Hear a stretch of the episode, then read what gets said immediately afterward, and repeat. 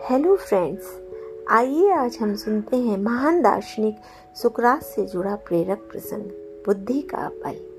सुकरात देखने में तो कुरूप थे, लेकिन उनका ज्ञान और बुद्धिमत्ता उनकी सारी कमियों को उजागर नहीं होने देती थी।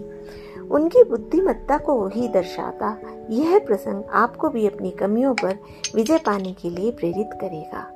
विश्व के महान दार्शनिकों में से एक सुकरात एक बार अपने शिष्यों के साथ बैठे कुछ चर्चा कर रहे थे।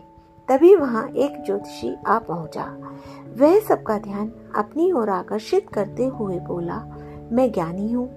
मैं किसी का भी चेहरा देखकर उसका चरित्र बता सकता हूँ। बताओ, तुम में से कौन मेरी इस विद्या को परखना चाहेगा?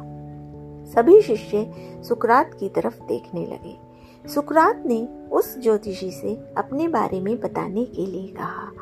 अब वह ज्योतिषी उन्हें बड़े ध्यान से देखने लगा। सुकरात बहुत बड़े ज्ञानी तो थे, लेकिन देखने में बहुत सामान्य थे। उन्हें कुरूप कहना कोई अतिशोक्ति न होगी। ज्योतिषी उन्हें कुछ देर निहारता रहा और फिर बोला, तुम्हारे चेहरे की बनावट बताती है कि तुम सत्ता के विरोधी हो। तुम्हारे अंदर द्रोह करने की भावना प्रबल है। तुम्हारी आँखों के बीच पड़ी सी गुणन तुम्हारे अत्यंत क्रोधी होने का प्रमाण देती है। ज्योतिषी ने अभी इतना ही कहा था कि वहाँ बैठे शिष्य अपने गुरु के बारे में ये बातें सुनकर गुस्से में आ गए और उन्होंने ज्योतिषी को तुरंत वहाँ से जाने के लिए कहा। पर सुकरात ने उन्हें शांत करते हुए ज्योतिषी को अपनी बात पूर्ण करने के लिए कहा।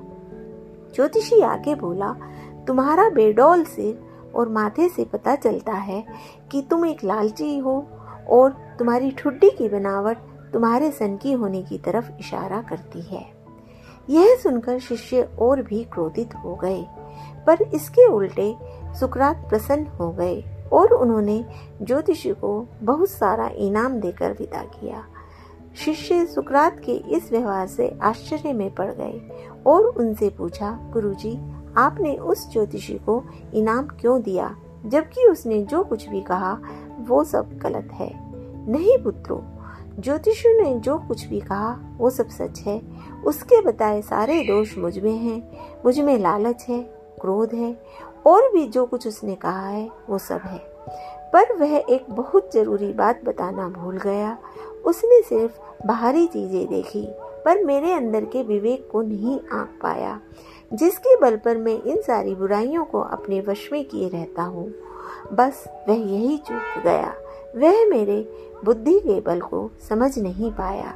सुकरात ने इस तरह अपनी बात पूर्ण की।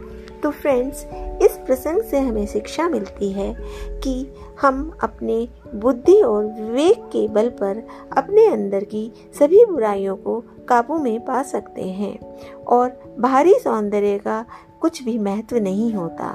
व्यक्ति को अंदर से सुंदर होना चाहिए। तो फ्रेंड्स अगर आपको मेरी यह कहानी अच्छी लगी तो मेरा पॉडकास्ट सुनते रहिए। धन्यवाद।